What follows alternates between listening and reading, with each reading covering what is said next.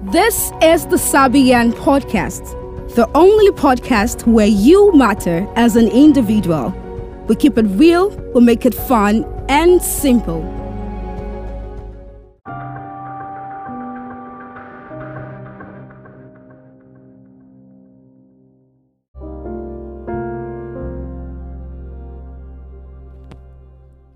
Hello dear family, friends, and loved ones. Welcome to the Sabian Podcast with Praise Afolabi, PA for short. Welcome to another amazing, amazing episode. If you are listening for the first time, salute. Thanks for joining in. Thanks for listening. Today, I want us to reflect on our life's journey. So far, how has it been? How do you walk? That is the center of our focus today. There is something that I want us to know. It is a truth that you will never leave where you are until you see where you will rather be. You will never ever leave where you are until you see where you will rather be. A lifestyle forms the major habit of a person, from his personality to his inner and outer character to his conscious and unconscious behaviors. Inner character explains how you see things, how you resonate with ideas, how ideas forms in your heart and in your mind, how you see yourself, how well you appreciate yourself, how much strength and belief and energy and confidence you have in yourself and in your vision.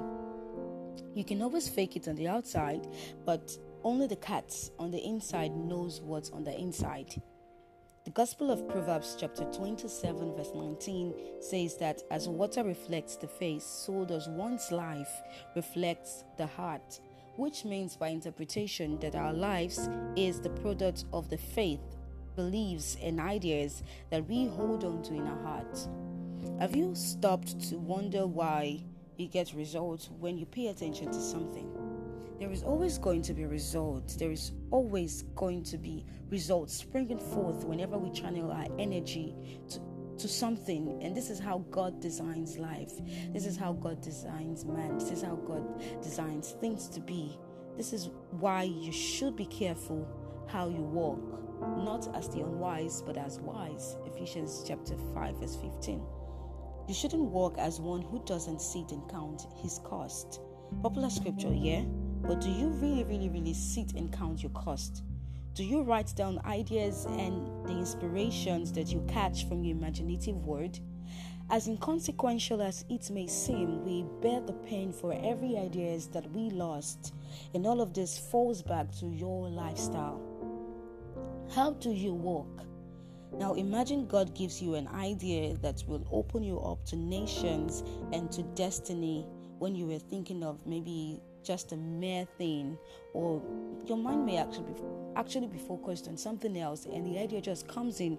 Or maybe you were reading an article or you were just reading a book or you were reading the, the scripture in the bible when this idea came. Imagine you didn't write the details down. Let's take a biblical example noah in the bible when God spoke to Noah, our uncle, in the Bible about the great flood, don't you think he wrote down details of the animals that God wanted to be on that big ark? How did you think he did not forget some of the animals?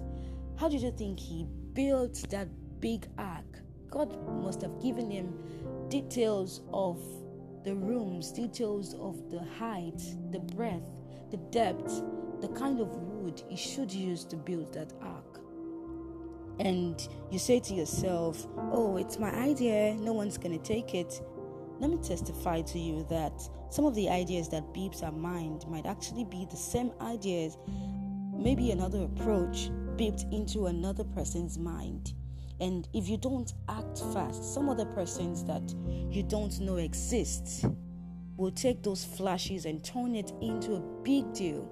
God has blessed us with so much what are you doing with what He has given to you? How do you walk? Please think about this.